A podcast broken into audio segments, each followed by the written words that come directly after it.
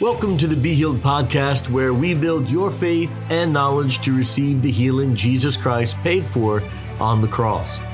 I'm your host, Steve Hannett, and our ministry has been seeing Jesus Christ heal people for more than 20 years. You can expect on this podcast to hear interviews, testimonies, teachings to equip you with a strong biblical understanding of God's promise to heal you. In addition, the most exciting thing to have happen is that you will actually receive the physical, mental, and spiritual healing that God provided for you. Today's episode is a essential topic of healing. It's about the healing of the heart. And it's a part of our life that so many of us need the anointed touch of our Lord Jesus Christ. So get ready. I encourage you to take out a journal and write down those points that most powerfully touch your heart in your situation. Let's get ready for it. The subject of the heart in the Bible is enormous. It's all throughout the scripture. You can find teachings about the heart of a person from Genesis all the way through the book of Revelation in the Bible. It is a vital topic and it is important that we would understand that Jesus Christ desires for not only our bodies to be healed, but also for our hearts to be healed. Now, the first thing that I'd like to do is bring some clarity to how we are referring to the heart in this podcast. And I'm going to do that by going straight to the scriptures and seeing the various dimensions or aspects of the heart that we're speaking about. Now, the term heart is used approximately 1,000 times in the scripture, and it isn't always used to mean the same thing. So it's important that we look at the context of the verses around the use of the term heart to gain an understanding of these different aspects um, or dimensions of the meaning of it. Now, in Hebrew, the word heart is leb, and in Greek, the word is cardia. And some of the definitions of the word heart refer to the inner man, the mind of a person, the understanding of a person, the inner part or working of a person, the reflection or memory of a person. It also carries the idea of the determination of somebody's will. Uh, it's often looked at as the seat of the appetites or uh, a seat of emotions and passions. It's also referred to as a seat of courage. And we can find that in Strong's Concordance in number 3820 for those who would like to look at the full definition of this term heart. So when we are looking at this, we're going to just go to a couple of scriptures to really get an, a, a view of, of how they're used. So the first scripture we're going to go to is Matthew chapter 9, verse 4. And it reads this And Jesus, knowing their thoughts, said, Why are you thinking evil things in your hearts? Thinking is an activity of the mind, right? Thinking is something that was happening, but it was happening in the heart. Let's look at it again. It says, and Jesus, knowing their thoughts, said, why are you thinking evil things in your heart? Well, this is strange because again, do we normally think of thinking taking place in our heart? Probably not in the Western culture. We think of thinking taking place in the brain. But Jesus is describing that this evil thinking was occurring in the heart. So this shows that the mind is part of the heart. This is where we saw Strong's Concordance bring out the idea of cardia reflecting the, the mind or the heart is a reflection of the mind or a source of what we are thinking. All right, let's go to a different verse in Acts chapter 11, verse 23 for yet another view of how the word heart is used. It says in verse 23, who, when he arrived and saw the grace of God, rejoiced and encouraged them all to remain with the Lord with purpose of heart. Now, this is where we see purpose, meaning a strong desire to do something, a exercising or a working out of the person's will. So purpose of heart is the will of a person. All right. So now in Matthew, we've pulled out the evidence in scripture that there's thinking in the heart. And now in Acts, we see that there is this dimension of desiring or the dimension of will being in the heart, what you want to do. All right. Let's go to another verse, John chapter 16, verse 22. It says, Therefore, you also now have sorrow, but I will see you again, and your heart will rejoice and no one takes your joy away from you. John 16, 6 also says, But because I have said these things to you, sorrow has filled your heart. Well, both John 16, 22 and John 16, verse 6, both are revealing that emotion is taking place. In John 16, 22, there was joy, a rejoicing.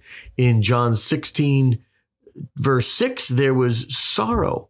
So now we see that sorrow and joy take place in the heart. Yes, our emotions are also emanating or seated in the heart. All right, we're going to go to one more verse. It's in Hebrews chapter 10, verse 22. It reads, Let us come forward to the Holy of Holies with a true heart in full assurance of faith having our hearts sprinkled from an evil conscience and having our bodies washed with water. So now we see that the heart is the seat of the conscience. It's the place where we are being convicted of sin.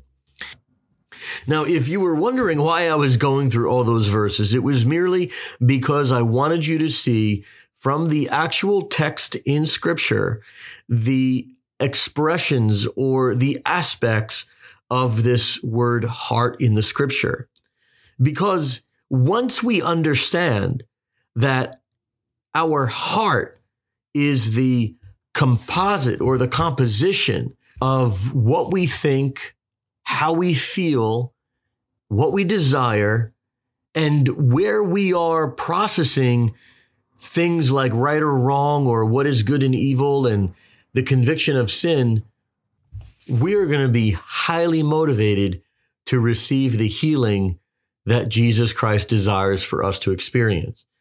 I mean, think about what life would be like if your thoughts were healed. If you were no longer struggling to think the right things because you keep thinking the wrong things. Imagine what would happen to your life if you're thinking in accordance to faith and thinking thoughts of holiness. And you weren't wrestling with thoughts from a wounded heart. Imagine what life would be like if you weren't wrestling with wrong emotions. That if your, your heart is healed, your emotions now begin to serve you instead of you serving your emotions. And again, if your heart is healed, imagine what will take place to your desire. In truth, we're going to want what God wants, we'll desire what he desires, and we'll hate what he hates. And that's going to cause us to come to a place of, of obedience and hunger for him and for his will. Well, in short, the healing of the heart literally creates a very deep, deep life change. And I want to tell you today that the gospel absolutely targets the heart as a place of healing.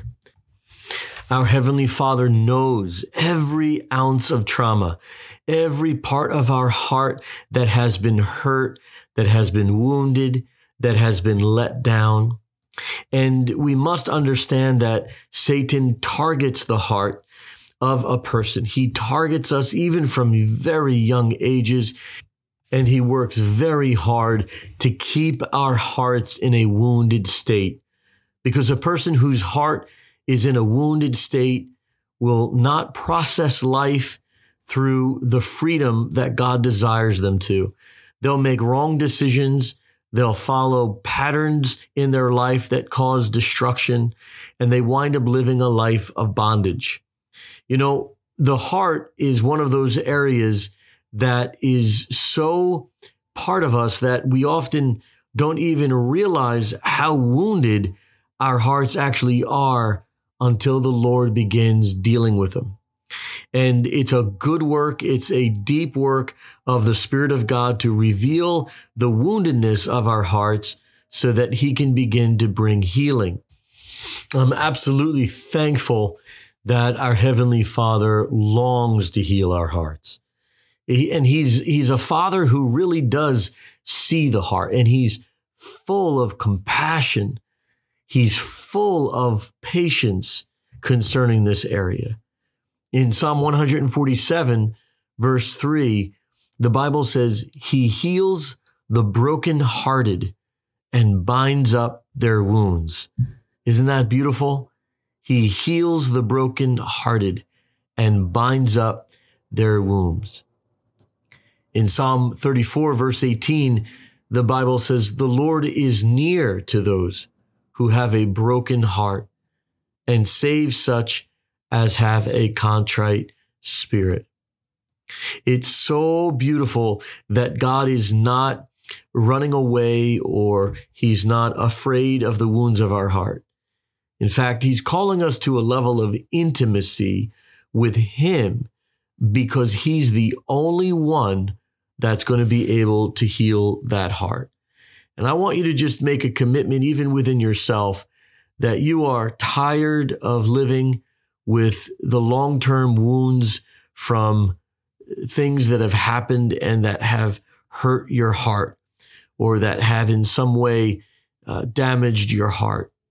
I want you to declare right now that the physical abuse that you may have gone through, the sexual abuse you may have gone through, the mental or verbal abuse you may have gone through, that breakup that you felt you've never recovered from, uh, the betrayal that maybe you never thought that you would overcome and get on the other side of. Maybe the anger that has been built up for many years. Maybe fearfulness that you've lived under for many years uh, has held you. And maybe there's a bitterness or maybe there are offenses or even hardness or coldness of your heart that has developed over time that you say no more. I want you to make a decision that says no matter what happened to you, you say yes to the Father's will to heal your heart. You say yes to his desire to restore you and to make you new because the Father is going to do it. But just like every other aspect of healing, it's going to come with faith. It's going to come with a surrender to the Father. It's going to come with an action that says, Lord, I do want to be made well. I do desire to be made well.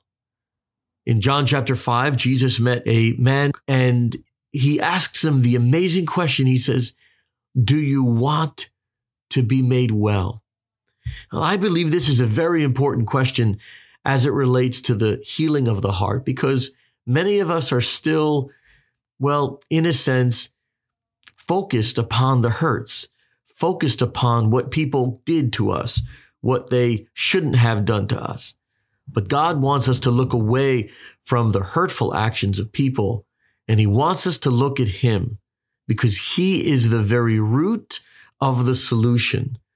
Literally, just being in his presence, the heart receives such beauty and joy and love. Romans chapter 5, verse 5, it says, Now hope does not disappoint because the love of God has been poured out in our hearts by the Holy Spirit who was given to us. Yes, Maybe many people have wronged you. Maybe many people have brought pain into your heart, but not the Father, not his son, Jesus Christ, nor the Spirit of holiness, the Holy Spirit have ever hurt our heart. In fact, God has only blessed our heart, only healed our heart, and put his very love into our heart. And so I want you to make that decision right now. Even if you have to pause this podcast, I want you to take the time, even write it down in your journal and declare, I'm going to receive all that God has done for me. I'm going to receive the healing in my whole being, including the hurts in my heart. Well, I pray that you've done that. I pray that you have uh, declared that, prayed that, and made that decision because I'm going to describe a most blessed truth that's going to help us to move on that decision. And so I'm going to share something with you that I know has touched other people when I've shared it with them.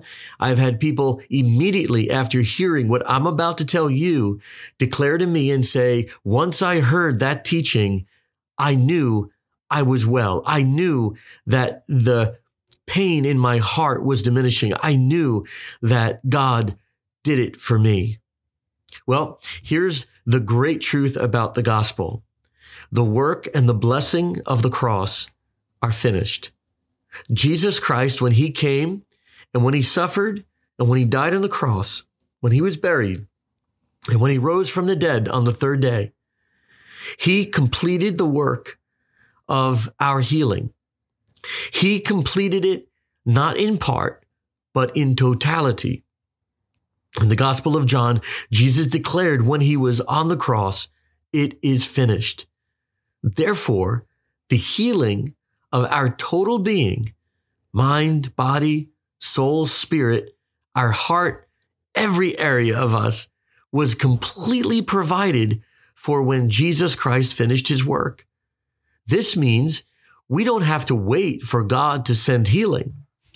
It means it's already been sent. It's already been provided. Jesus said in Luke chapter 4 verse 18, the Spirit of the Lord is upon me because he has anointed me to preach the gospel to the poor. He has sent me to heal the broken hearted, to proclaim liberty to the captives and recovery of sight to the blind, to set at liberty those who are oppressed. Yes, the anointing of God was sent and flowed in Jesus to heal the brokenhearted. Well, the Bible also declares even more. It says in 2 Corinthians chapter 5 verse 17, therefore, if anyone is in Christ, he is a new creation. Old things have passed away. Behold, all things have become new. This is awesome. This means that through the born again experience, by being made alive by Jesus Christ, by having our spirits made in the image of Jesus Christ, we have already received new minds and new hearts. Yes, the old heart may be damaged, but the new one is pristine and pure and not walking with scar tissue from previous wounds. I want to declare to you that God, through the gospel, through the work of Jesus Christ on the cross, has literally given you a new mind, a new heart, and we can live according to the new creation and not according to the old. I want to tell you right now, praise God, that Jesus Christ has provided the way to walk in victory.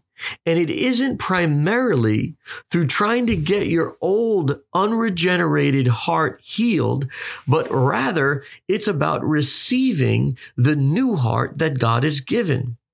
So in truth, being healed happens in an instant. It happens in a moment. What is that moment? It's the moment we receive Jesus Christ as our Lord and Savior through faith. It's the moment that we become born again of the Spirit. Now, somebody may be thinking, but Pastor, I have been a Christian for a while and I'm going through a process to get healed. How can you say that healing happens in an instant? Well, the healing that I'm referring to is the source of the healing. It's the actual construct of healing, which is the born again experience. That's what happens in a moment. Now, the reality is that even though we have a new mind and a new heart, it takes time for our souls to catch up to the work that was done on the cross. In other words, our minds, even though they're new in Christ, still need to be renewed. We still have to learn. We still have to study. We don't all of a sudden become born again and then know everything about God and his word. No, that is a process of growing in the grace and the knowledge of Jesus Christ. Now, the grace of God is there. The healing of God is there. The knowledge of God is there, but I'm growing in it. And so in truth, I've got a healed heart, but I have to begin to live according to the provision that God gave me on the cross. Therefore, the process that we're experiencing is not so much of the getting the healing as much as it is the receiving of that healing. Now, this is going to depend on what a person learns about the word, what a person is exposed to concerning the truth of the gospel. It's also going to depend upon how deeply they receive that healing, how much they believe that healing, how much they stand in that healing. It may be that one person receives Jesus Christ. Their faith is so strong and pure that they receive a very quick deliverance from long-term trauma. It may be that someone else is not responding in the same way and it's going to take them years to overcome. But the wonderful and good news I have for you today is that the basic and most foundational understanding of being healed is being made new being born again. And that is wonderful news because any one of us can begin to learn what the Bible says. We can learn to resist all of the bad thoughts and bad lies and all the suggestions of the enemy. We can begin to take authority over the wounds in our heart. We can begin to receive the love and nurturing of the Father in our heart and we can be free. Well, this has been part one of this message, and I pray that you will take time and truly make that decision to believe God, to receive from Him and to say, God, I will receive this reality that you have made me new. I do declare that if I'm in Christ, that I'm a new creation. Old things have passed away. Behold, all things have become new. You can agree with the provision of the word of God today in the gospel. You can declare, I am therefore no longer bound. You could agree with 1 Peter chapter 2 verse 24 that says that we were healed by Jesus when he died on that cross, that we already have been healed. It's the first step Take that first step. Receive the healing by faith. It doesn't matter how you feel right now. It matters that you believe the provision of Jesus Christ and his provision has made your heart new. So go ahead and receive it, record it somewhere, tell a friend, talk to the Lord in prayer, declare it in the name of Jesus Christ. It's your first step in beginning to get free. We're going to continue this message on part two, where I'm going to give you some practical tools of applying what has been provided for you by Jesus into your life so that you can begin to experience new levels of freedom. Hey, again, my name is Steve Hannett, and I am the host of the Be Healed podcast. I'm thankful for the people that God is touching. Find out more about our ministry at everyhousenow.org and make sure you check out The Miraculous Life, our TV program on the It's Supernatural Network and Destiny Image TV. And make sure you get encouraged in the Word of God. Until we talk next time, God bless you and we love you in Jesus' name. Thank you for listening to the Be Healed podcast today. I'd love to connect with you on Facebook at facebook.com forward slash Steve Hannett, and you can get a lot of our latest information and announcements there. Also, would love for you to know about our TV program called The Miraculous Life. It airs on Sid Roth's It's Supernatural Network, also known as ISN. You can go to their website, you can download the app ISN on your phone, and you can listen to it also on our YouTube channel. Just go to youtube.com forward slash Steve Hannett. There's amazing teachings and testimonies of God's power healing people and breaking through. Truly, He calls us to live in His grace and peace.